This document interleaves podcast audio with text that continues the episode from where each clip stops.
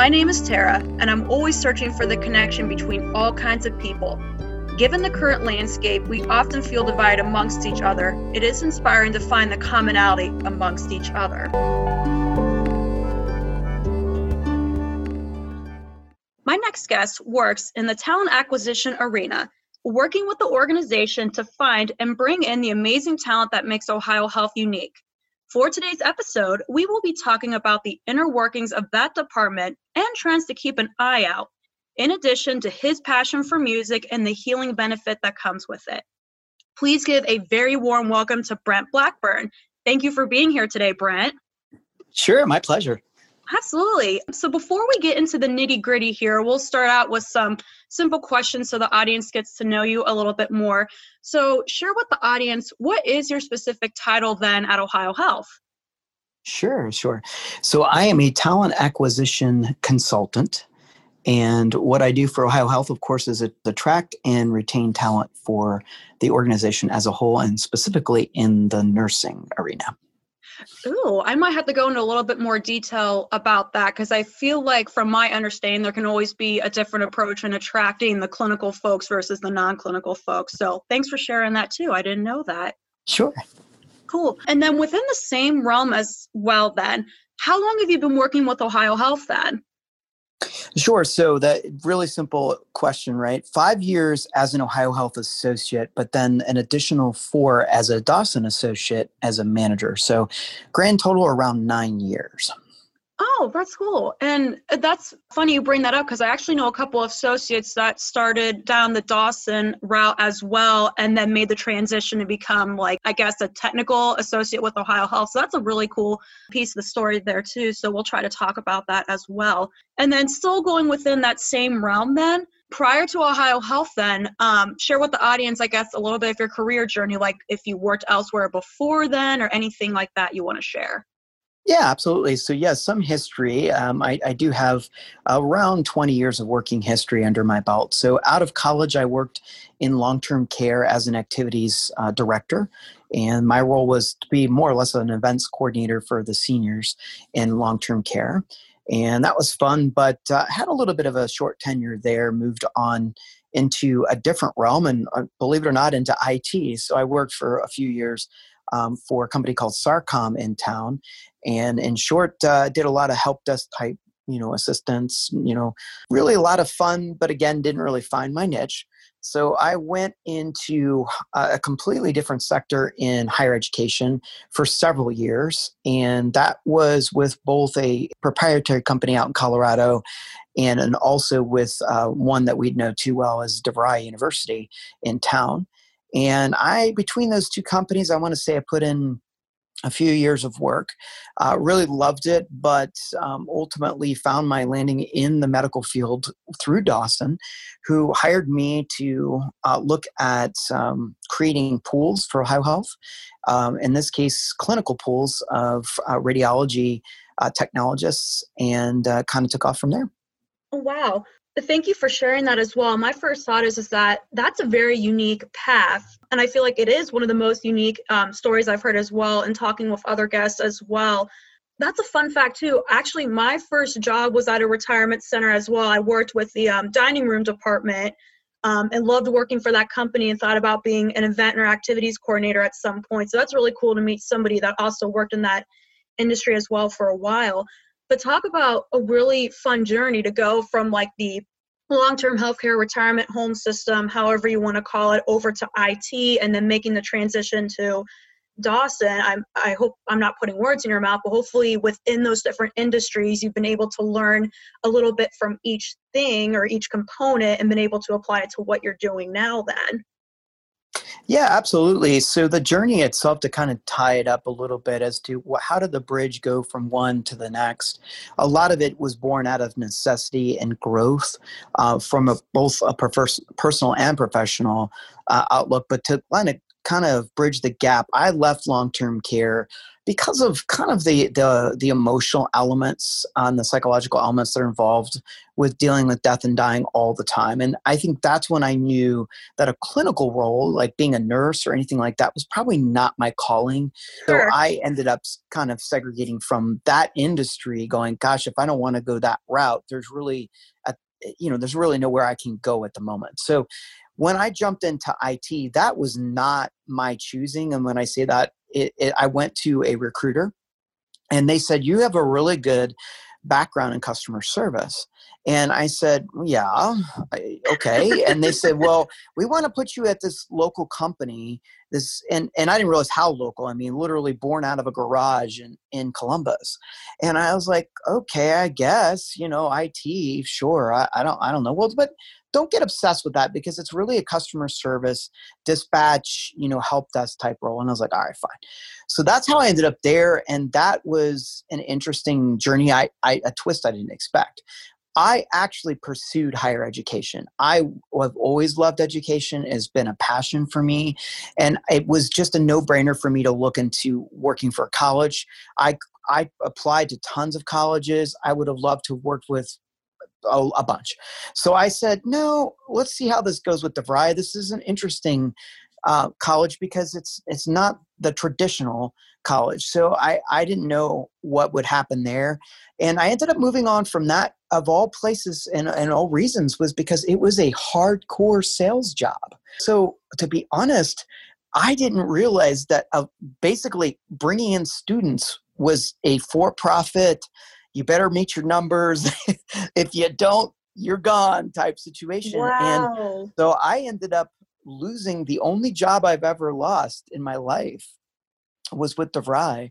And I just I hear I learned so many lessons. Like, gosh, you know, if you go to a to a for-profit university, you better bring it because the the expectations are to close deals, enroll students, and do it monthly and have a, a pretty substantial goal every month. So after that, that's when I went back to school.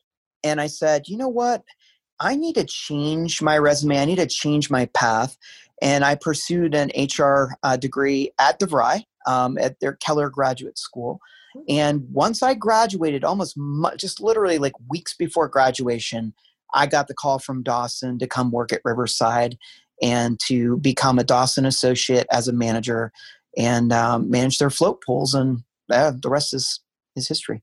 Wow. Well, thank you for going into that deeper dive and kind of stringing the process because I was trying to fit the puzzle pieces. I was like, huh, long care, long care facility to like IT and then over to where you are now. So thank you for um, stringing that together too. And like you said there too, within those different roles, it sounded like you took a little bit of it and it kind of helped led to where you are too, as far as like the reflection piece and self awareness piece. So that was really cool hearing that. Yeah, bottom line is it comes down to we're learning all the time. So if you're not learning, then you're you're not moving forward for sure. Yes, uh, someone working in the learning and development uh, department, that is our motto. I feel like if you're not consistently learning, then you need to fix that because I feel like every day is just a new day to learn stuff and work on yourself and develop yourself. So that's a very good point you bring up there. I love that motto. So, kind of segueing into the uh, next question here, then you kind of talked about it a little bit more, but when you were going for your degree in HR and decided to make that career change, was there any kind of decision or driving force that made you go to that degree and decide this is what I want to do moving forward? Absolutely. So I have always had a, what I call a help gene in me, and that's basically someone who is a superhero all the time. And I realize now that being a superhero is not what we're called to do, but if we have a desire to serve, then there are certain professions that kind of lend themselves to that. Um, teaching is one, certainly and nursing is another, it, not limiting to just these, but counseling comes to mind. A lot of professionals that, that serve others. And so someone was trying, one day I was in a conversation with family, I won't reveal who, but and it was a hard conversation because what they wanted me to do is pursue an MBA. And I okay okay, give me your reasons. And their reasons were quite simply, you need to get promoted and make more money. And I said, well, for me, an MBA is like a Cracker Jack box degree. And I don't mean that to be negative. um, because I I think an MBA can be a perfect degree for the right scenario. Sure. You want to run your own business. You are in a leadership role, and you you're missing some pieces. Uh, you want to know more about the the capacity of marketing, uh, accounting, finance makes perfect sense. But that was never me. I wanted to serve people in a very specific capacity, but I wanted to remain in business and I didn't want to, and I wanted to go to work for a company and not run my own business. So I thought, okay, HR feels about right. It's the service of other people, it's evaluating, analyzing um, workflows, hiring, and it just made sense. So I ended up talking myself into the Masters of Human Resource Management program as opposed to the MBA, and I have not regretted it. Wow. Yeah, and, and thank you for sharing that too. You bring up a lot of good points there as well, because I feel like most of the time when someone does pursue a degree, go to school, technical school training, or whatnot, you got to have somewhat of a, a passion or at least a curiosity for that field as well. And like you mentioned there too, you've always had this sense of purpose or this gene in you that you've always wanted to help people. And the fact that you kind of listen to your thoughts and your intuition and where it led you to, that's just a very beautiful story to hear as well too. So just thanks for sharing that. Um, i feel like that'll definitely inspire people in hearing that story and recognizing what they're passionate about and what they can do in pursuing that as well. Oh thank you. Yeah. So kind of in present day now then maybe for the audience that's listening and they're like i'm not really familiar what talent acquisition does share with the audience then a brief synopsis of maybe what a typical day in talent acquisition looks like, or kind of bring us into that world and give us a nice glimpse of what that's like then. Sure. Do we have about 45 more minutes? No, I'm kidding. Take as much time as you need. all, all kidding aside, one of the, the, the traits or the tricks of the trade in recruitment is you don't have 45 minutes. You may not even have 45 seconds. Sure. Because the, impre- the impression that you make in recruitment is is a quick snapshot, right? Just people make an impression of who you are within just minutes of talking to you, shaking your hand, eye contact, your voice what you say, how you say it, all of that comes into play in recruitment or in sales, if you want, if you want to say it that way. But um, so, what does talent acquisition do? I mean, ultimately, a day in a life for me is being in contact with managers, being in contact with candidates, and being in contact with colleagues. So there's three three kind of branches there, are three uh, pieces of that tree. The contact with candidates is probably the most obvious because people are like, well, how do you hi- how would you hire someone if you're not in contact? You're right. So the contact is interesting because it can be via email or phone or even for some text. There are some recruiters that use texting to you know to draw people in or to communicate with them on next steps. So it just depends on who you're talking to and and whether it makes sense to go that route. So we are screening people. Another way of saying it is you a snapshot of maybe 10 15 minutes of here's the job. This is the money. This is where it's located. Here's a little bit of a snapshot of the culture you'd be stepping into. Does that sound good to you if it does, I'll get you in touch with the manager and they're going to give you a day and a life of what it's like to to work in that office, to work in that um, department in the hospital, to to really understand everything. If that goes well, then they come back to me and they say, "Awesome, three things: give me the offer. What's what's the bottom line, dollars and cents? How do I get onboarded? What are the requirements for compliance for me to start? And then what are the benefits do we want to talk deeper in benefits or do we want to keep it surface? That's that's the candidate's call. So that's the candidate side. Okay. And then then there's the manager side. So the managers are you know you could hear the words operator sometimes. You'll hear that in, in the culture. You'll hear um, someone who is a director level or has a specific management and department or maybe even someone who is a system director or, or a larger overview of that department. And all those folks could be on the phone with me. It just depends on you know whether it's a meeting or whether it's an intake session uh, our intake sessions with our um, managers are basically us asking them, what do you want in a person? What do you want in a candidate? What's your business like? You know, what are your hours? We know generally nurses in offices work nine to five, you know 7 to 4.30 8 to 5 something like that. But what's unique about your office did you close at lunch? Uh, are you open till 6 do you work any saturdays? What specifically is unique about the office? Is it a gastro office? Is it a neurology office? Is it a primary care office? Etc so lots of variables with that conversation. Once that's done, then the job, of course, is posted, and then we talk to as many candidates as we can um, within within a scope. You know, do we need do we have one position to fill, four positions, etc. And then once that's done, then the third piece basically is the relationship piece within HR. So, who do we talk to?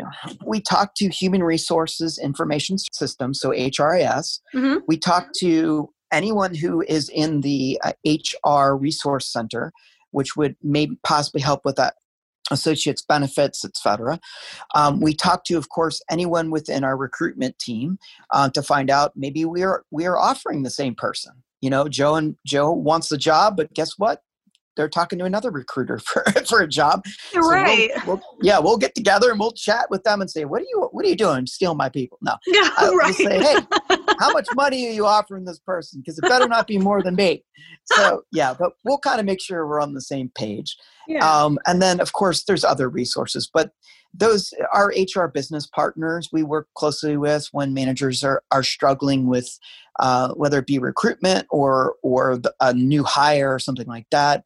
And then our advice and counsel center in HR is also a resource that we utilize to get feedback on former associates or even folks within the uh, organization that are looking to transfer and managers are looking to get more data points on how they operate um, or how they've done so far within their roles. So lots, lots of stuff there, and that's kind of kind of scratching the surface. So wow.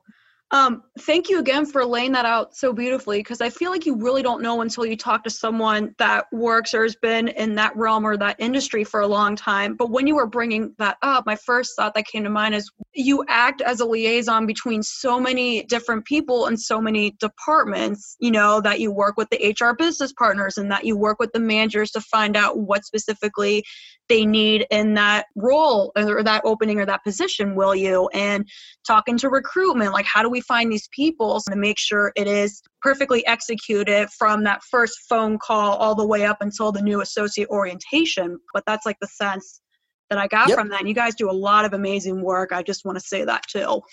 Oh thank you. Yeah and you're you're spot on. That's exactly the time frame all the way up till till they start that that minute they're at orientation. So yep. yeah and again, not to put words in your mouth, but I'm wondering like if you or really anyone in the HR department always has this great sense of feeling knowing that you're helping out someone with uh, getting into Ohio Health in their position, almost like a satisfaction or like a reward like i'm really helping this person maybe go on their next career journey or become the next ceo or the next cno something like that. I've always been curious if you've always thought about the impact that you have in helping out that person. Yeah, to be honest with you, Tara, that's what I would call a beer conversation. I always joke around about that, saying if there's something more in depth than I'm telling people, I'm giving them a verbal cue. That what I mean by that is there's depth to the question you're asking or the observation you're making. Yeah. And I'll always say, yeah, um, that is there's there's so many layers to that meaning that you're helping someone find a job and that could be significant for their immediate family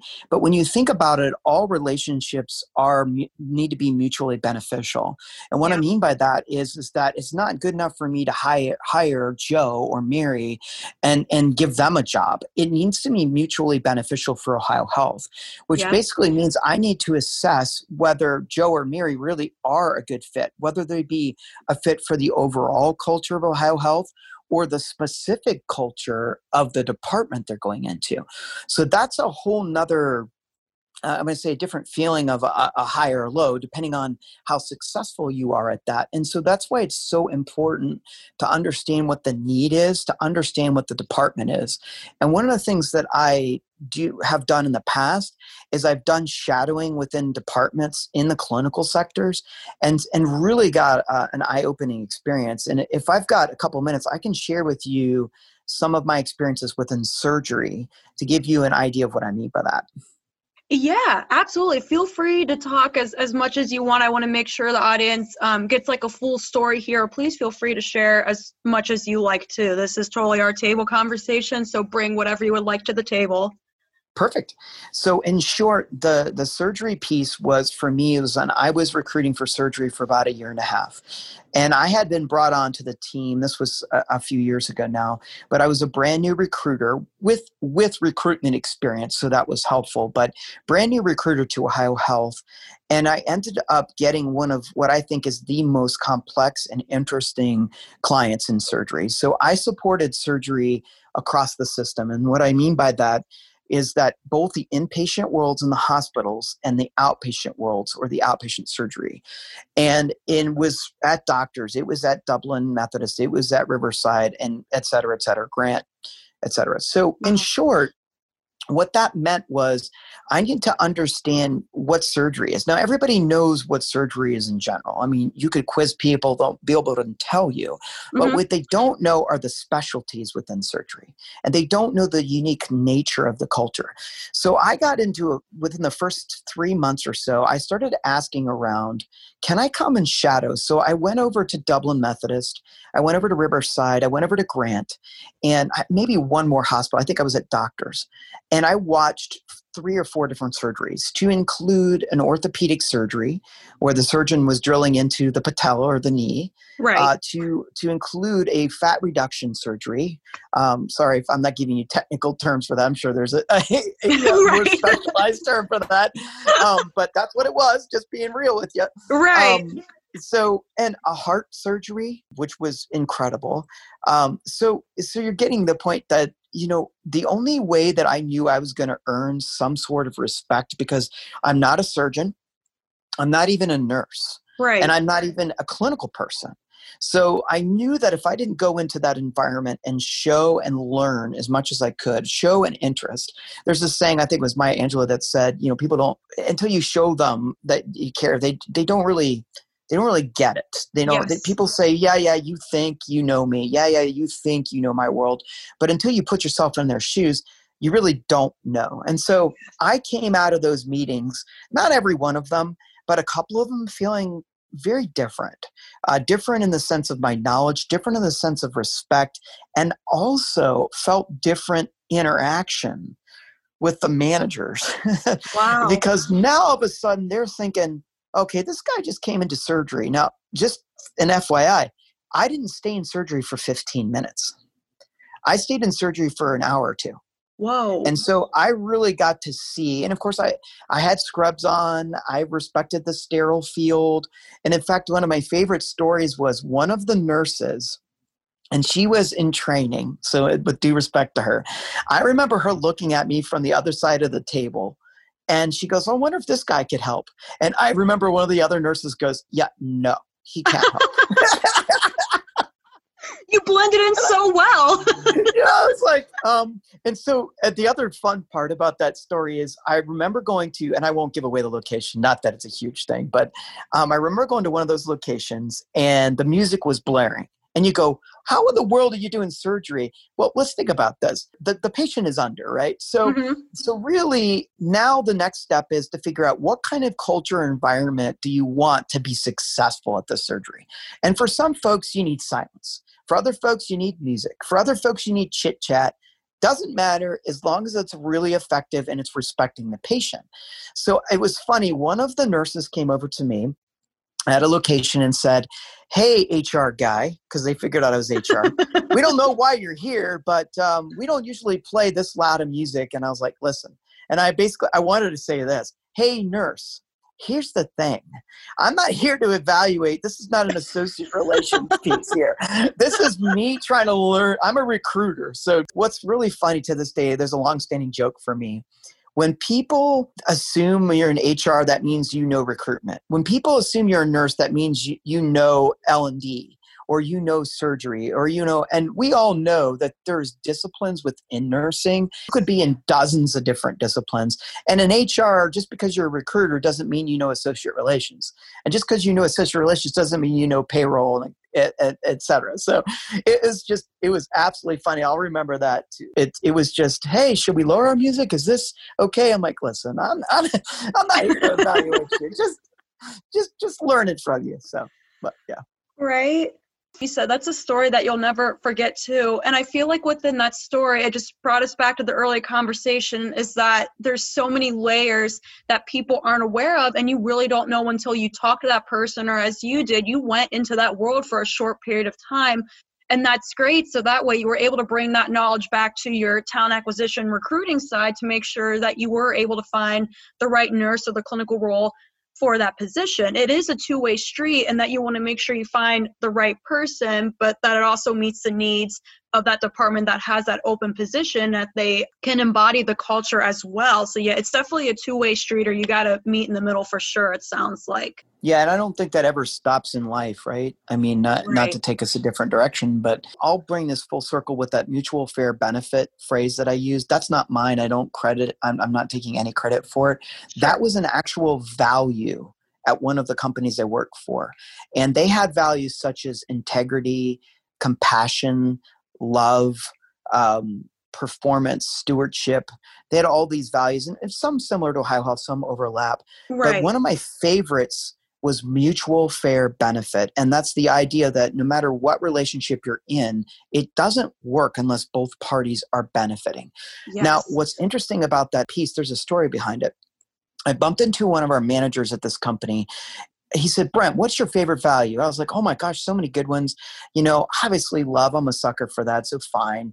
Yeah, but more business oriented, integrity, yep, I like that one. And I really like, you know, a couple others. And he goes, Can I share mine? I said, Yeah, sure. He said, mutual fair benefit. I said, of all those that are sticking out, the integrity, the love, the performance, the all these, you're picking mutual fair benefit. Why? And that's when he explained that it at the core of every relationship is that.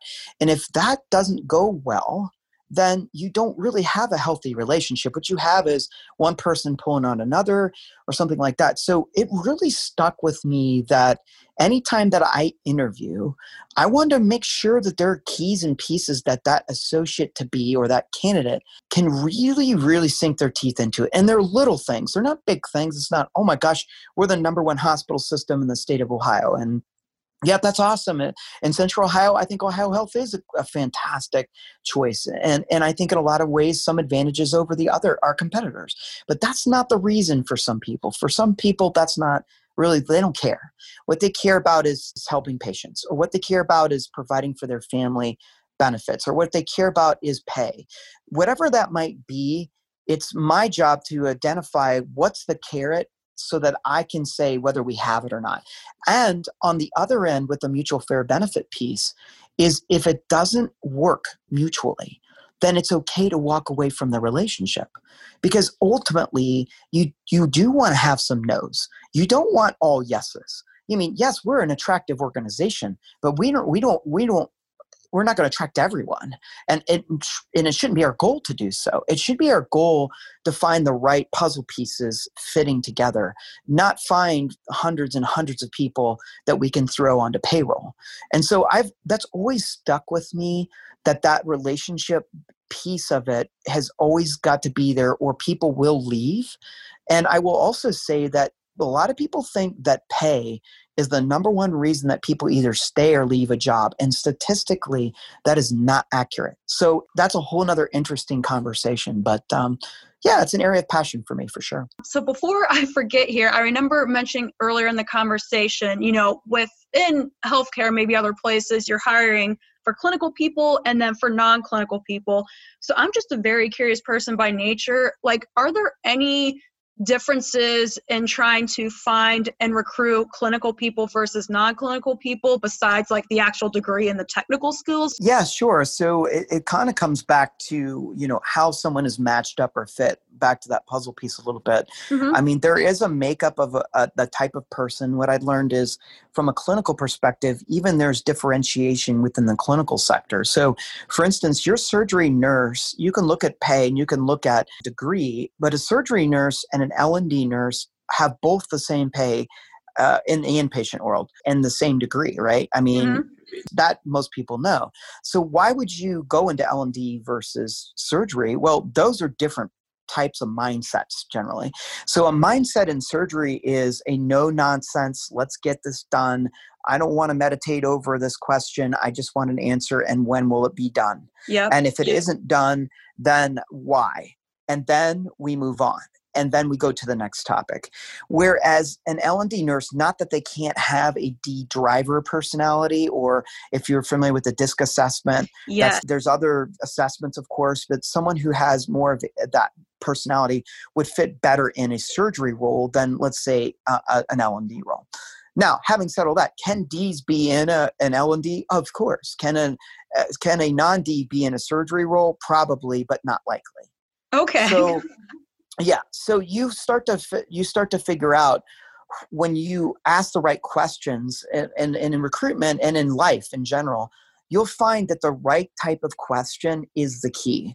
And I'll bridge this by saying my experience in at, at DeVry really was valuable because we had four quadrants while we were interviewing. And I'm trying to remember all four, but I'll just tell you the basics. Sure. The four quadrants were questions that we needed answers to before closing the interview. Okay. So it's kind of like me saying to you, Tara, I need four answer, very four specific questions answered before we, t- we end this call. Okay. okay. I need this, this, this, and this. So for us, the four were financial, support, and program. And I'm trying to remember the fourth. But the point is, is that when you hear something that someone says, you as you are doing on this you're trying to figure out should i follow up on that or wait that takes us way too far to the other direction i'm going to stay on this topic and so you get well practiced at determining what taking the intake piece or taking the information about what the job entails and what is desired in the job from the manager merging it with what is being said from the candidate that goes beyond the education beyond the money? What is it that is a good fit personality wise with that job? And then allowing them to to tell you. So it's not good enough that i know. It's more important that that person knows i want to be an l&d nurse because of these three reasons. Not because i want you to be that but because you want to be that and you're able to articulate and, and, and, and sometimes it's a quick question. Sometimes it's a simple question is why are you moving on for your old job? Right. Um, okay? Or why what got you into nursing? You just graduated from nursing school. Why this profession? Or and open-ended questions are your friend. You you want to avoid the closed-ended questions to find out more. So the difference from the clinical internally is different from job to job. And then the difference between the clinical and the non clinical, besides the skill set, the education, the pay, is again the type of mindset that you're talking to, the type of person. Why would you want to be in environmental services? But more importantly, why would you want to be in environmental services in a hospital setting? Right. Because I could go, I could be in environmental services in dozens of different companies, the targets of the world, the schools of the world, all kinds of places to be in that. Why the hospital? That is the most important question to be asked. So it just depends on the nature of the job and the nature of what it is that drives that person into that job. And usually you can discover that within just five ten minutes of conversation.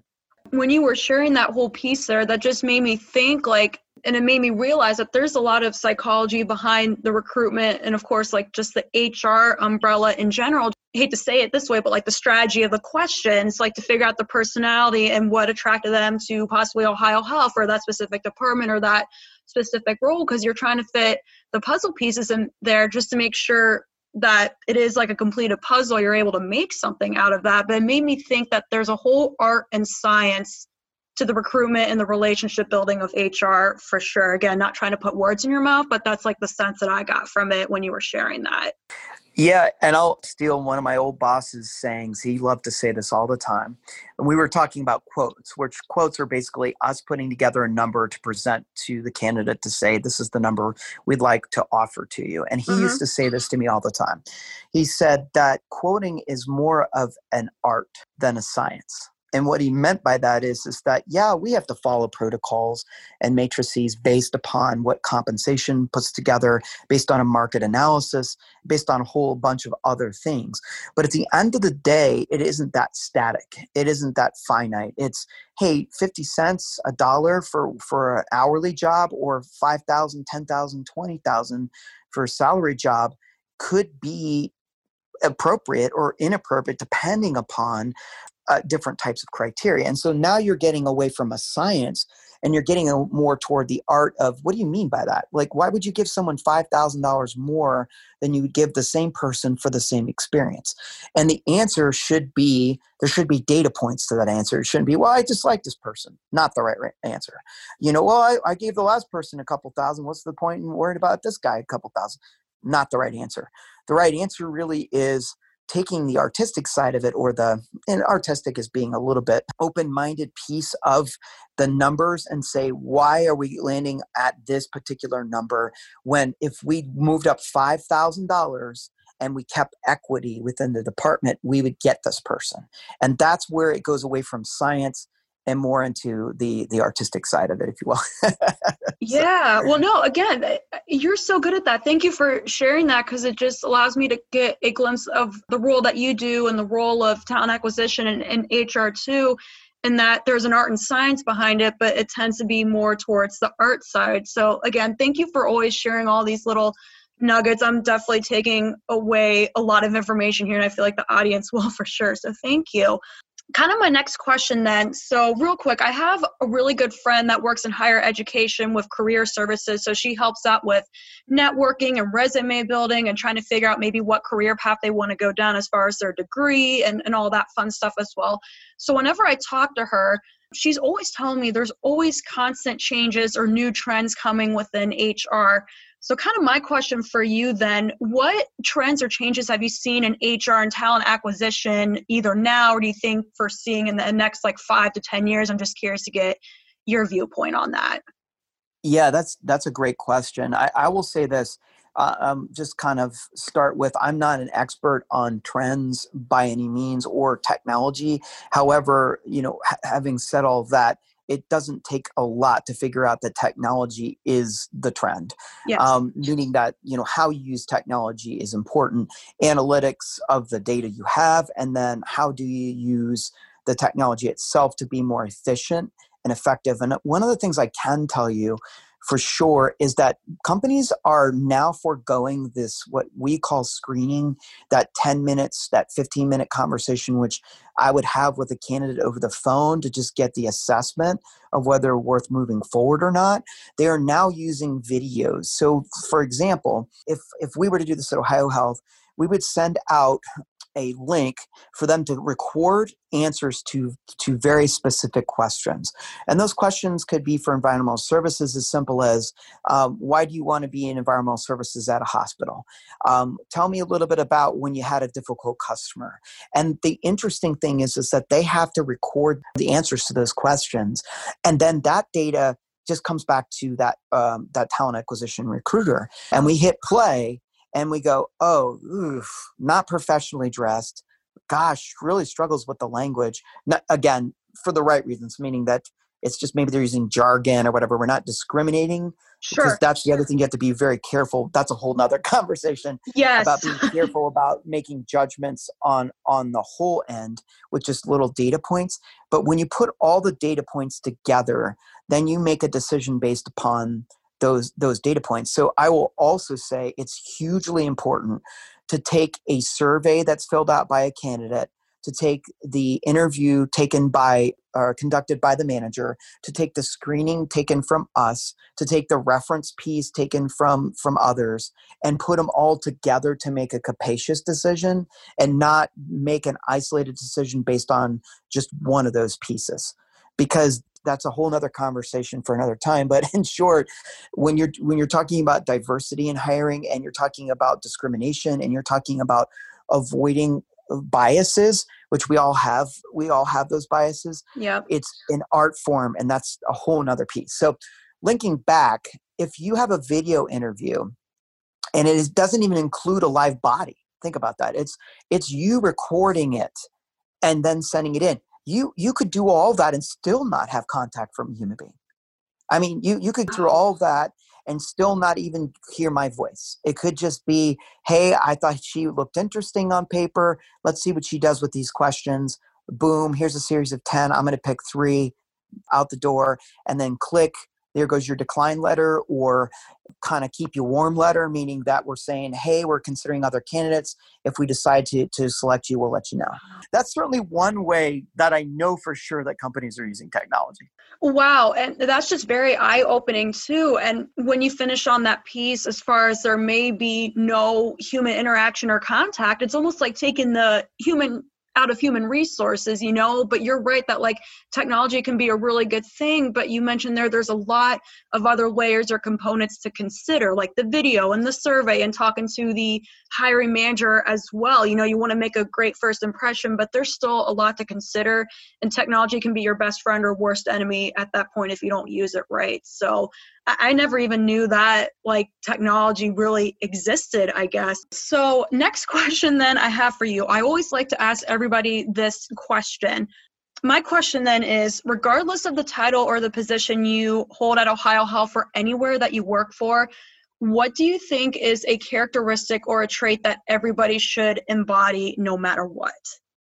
Great. That is a fantastic question Thanks. because I would argue that there are elements of any position whether it be professional or even personally you know that are key and critical. Leadership is a choice right? And it is a skill.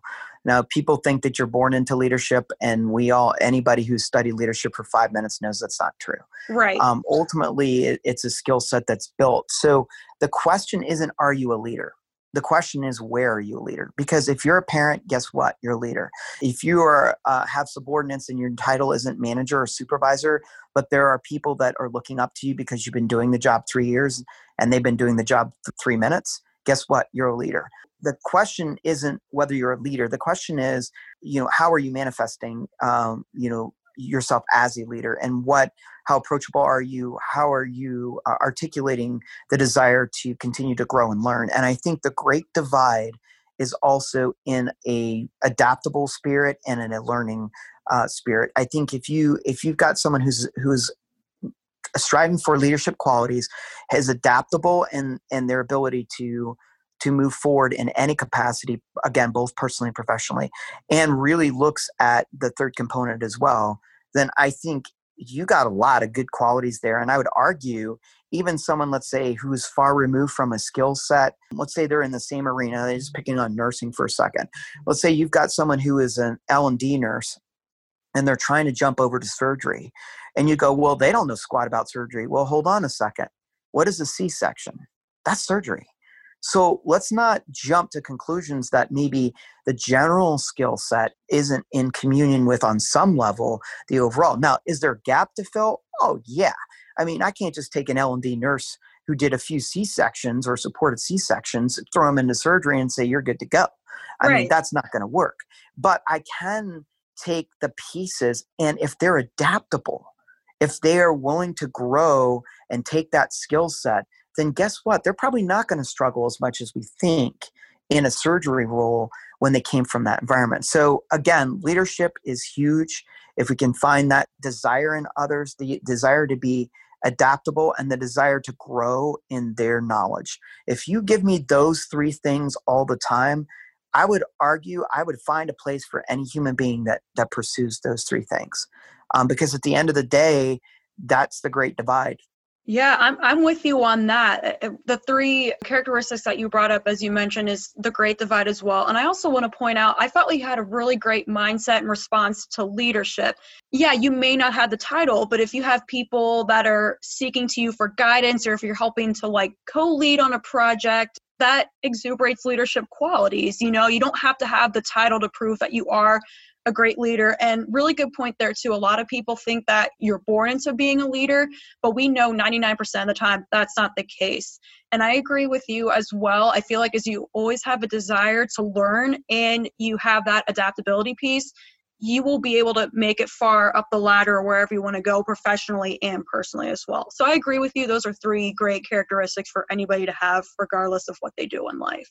And I will say, um, other people I've talked to as well, it's almost been the same across the board. So, like the three characteristics you've shared, I feel like plenty of other people have said that. So that's been interesting to see. Yeah, what that tells me is that life, you know, people aren't that different and that un- the universal nature of our um, you know our purpose and and how we operate is really not that different. There's there are nuances, there are cultural pockets, there are um, there are education pieces, meaning that some people have more experience. When I say education, I don't necessarily even mean formal education, but this this could be from a mentor, this could be from a job that you've been on for ten years, and this could be from your kids.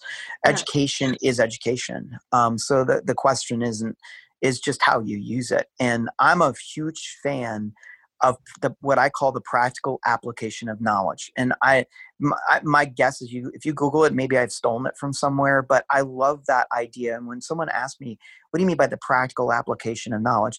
I mean knowledge is eh, eh, you know you, you could say this more in a a, a, a, wisdom versus knowledge you know piece you can say there's wisdom and there's knowledge what's the difference between the two are they synonyms they're not wisdom is the application of over time. Knowledge is i could have knowledge in three minutes about how my door opens and closes right. but that how do i apply that knowledge if i'm a if i'm a mechanic or if i'm a you know a handyman?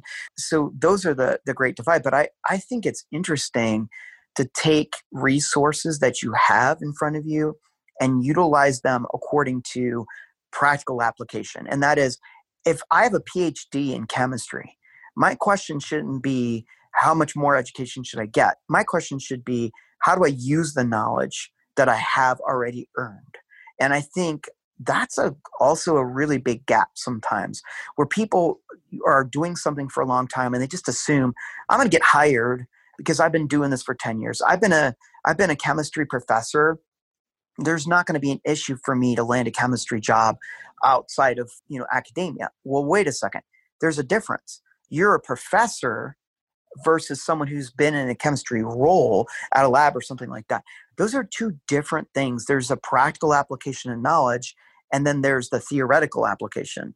And those there's there's merits to both of them. But at the end of the day, the show me piece is the most important piece. What do you know? How do you know it? And show me that you know it.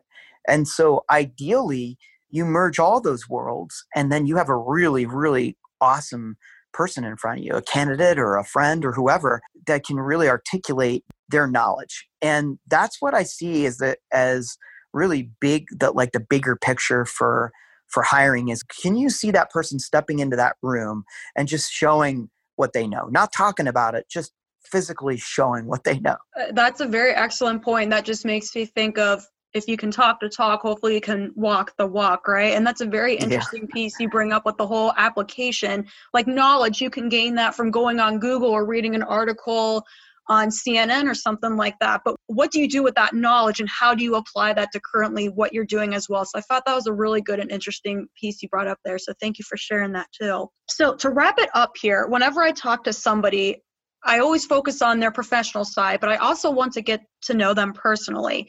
So, as I mentioned earlier in the intro, one of the things I know about you is that you have big passion for music. So, I'm just curious to know more about that passion, like what makes you like music or how did you get into music? And I also know you're part of the Harmony Project as well. So, if you wouldn't mind sharing more about that awesome organization as well. So, go right sure. on ahead. yeah, sure. So uh, lots there, and I'll, i promise I'll keep this one short because I have to rein myself in for this. So you sure. know we don't have another hour. But in short, this is something that I actually studied in undergrad. I have a, a degree in music. I was a classically trained tenor and that was not by schedule or by planning. I went into undergrad when i was you know 18 and i said okay cool music sounds fun but i'm going to do psychology and i was a psych major for two years and it i just didn't like the direction i was going so i switched to music and had already started taking music classes so i've uh, everything from obviously voice classes to piano to guitar, uh, some pedagogy, so some education uh, type things, of course, music theory, things of that nature. Uh, was in musicals and plays and stuff like that throughout high school and then also college. And I graduated with a degree in music and a capstone in music therapy. So I researched music therapy. I think it was a 30 page paper about killed me and I'm not much of a writer so 30 pages is is about 27 pages too long for me oh my god but uh, yeah I was like oh boy so I ended up um, researching music therapy, thinking that music therapy would be something that I would do professionally. Yeah. Found out music therapy is East Coast, West Coast. Now, when I say East Coast, West Coast, I mean California, New York, New Jersey, you know, I mean, those tend to be the places where music therapy is thriving.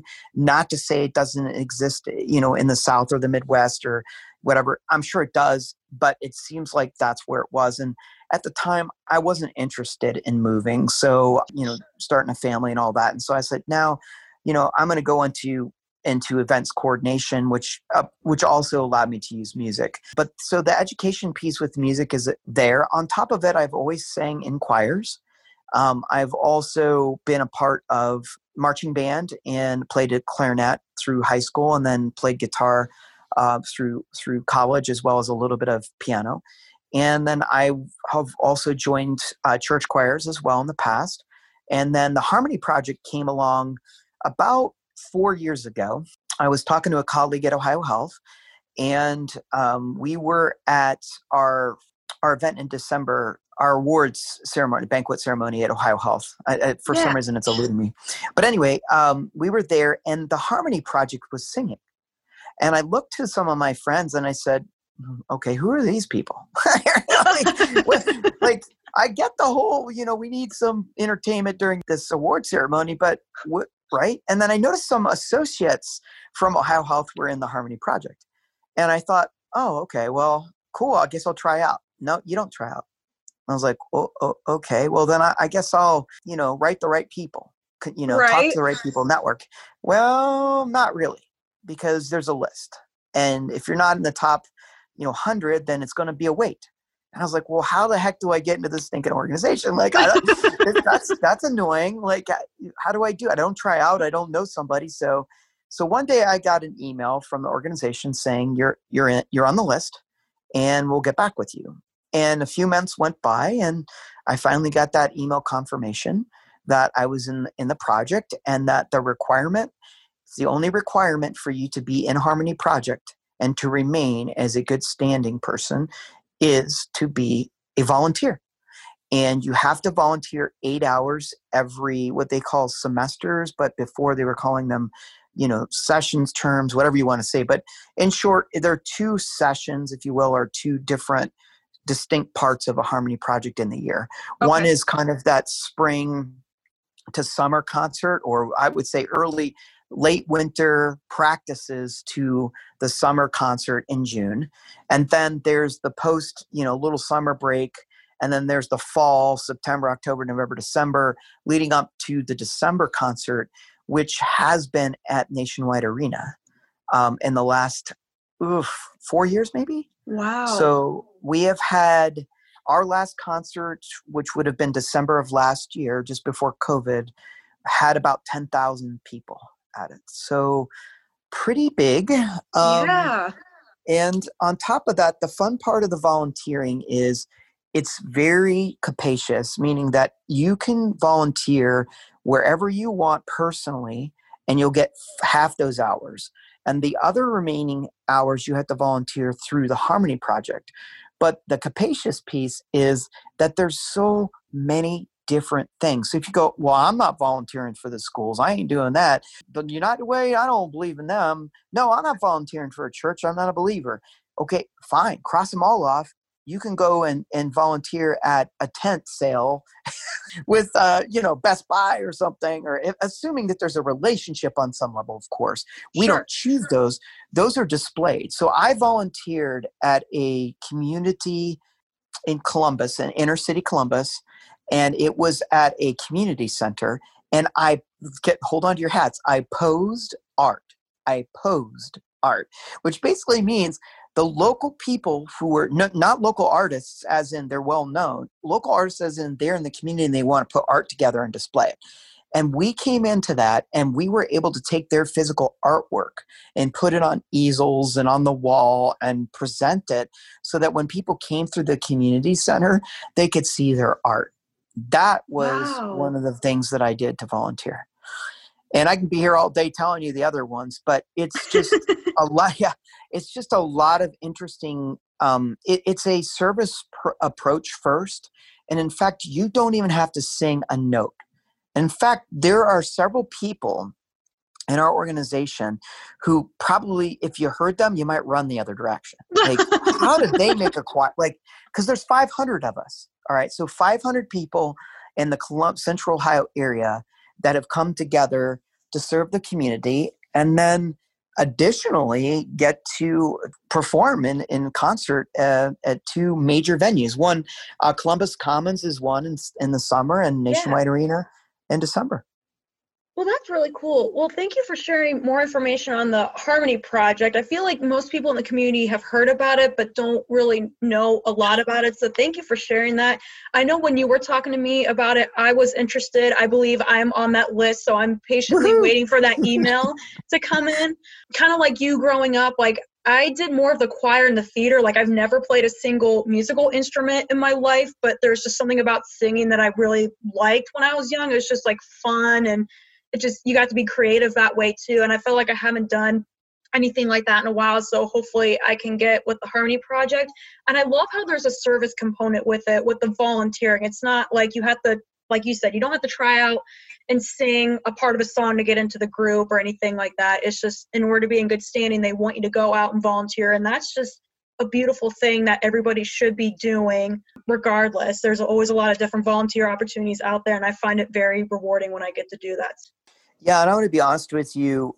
Uh, if you would have said you you take someone who has a master's in HR and then you back it up and you say but they really truly have musical roots and they're undergrads in music and they were in plays and you know in choirs and you would have said yeah this guy's gonna he's gonna make something. He, maybe he won't be full-time as a musician because there's a tremendous amount of sacrifice that's required to do that. He'll be a good he'll be an awesome performer in the community. I would have said sure i can do that but if you would have said that i would have performed in front of 10,000 people at nationwide arena uh, in this type of a setting I would have said you're crazy. There's no precedent for it. There's no reason to think that I would do this. And to be able to try out for a solo to do so, and potentially in the future, God willing, you know, we get back to this organization having practices. And right now, of course, respectfully, we are on leave until further notice. But yeah. you get a chance to sing in front of people at, at an arena like that, um, and and in any really, it, it, whether it be the Columbus Commons or nationwide,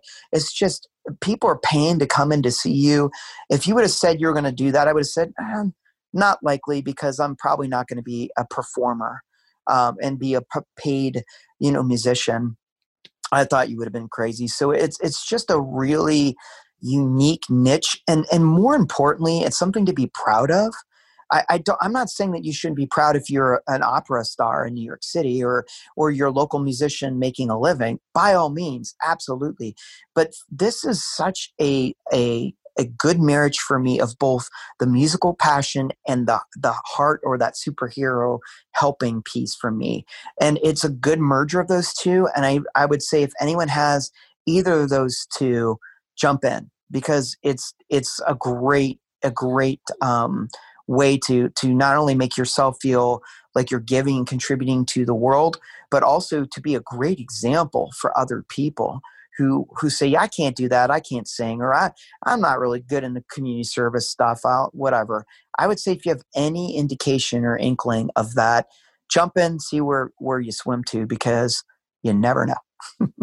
Wow thank you for sharing that. And honest to God, I can't think of a more perfect way to wrap up the conversation with what you just shared there as well. So, on that note, I again want to thank you, Brent, for uh, joining me today. I certainly have learned a lot from you, both professionally and personally. And I definitely feel like the audience is going to find inspiration in one way or another. So, again, thank you for joining me today and coming to the table with me. Yeah, my pleasure. And thank you for giving me a voice.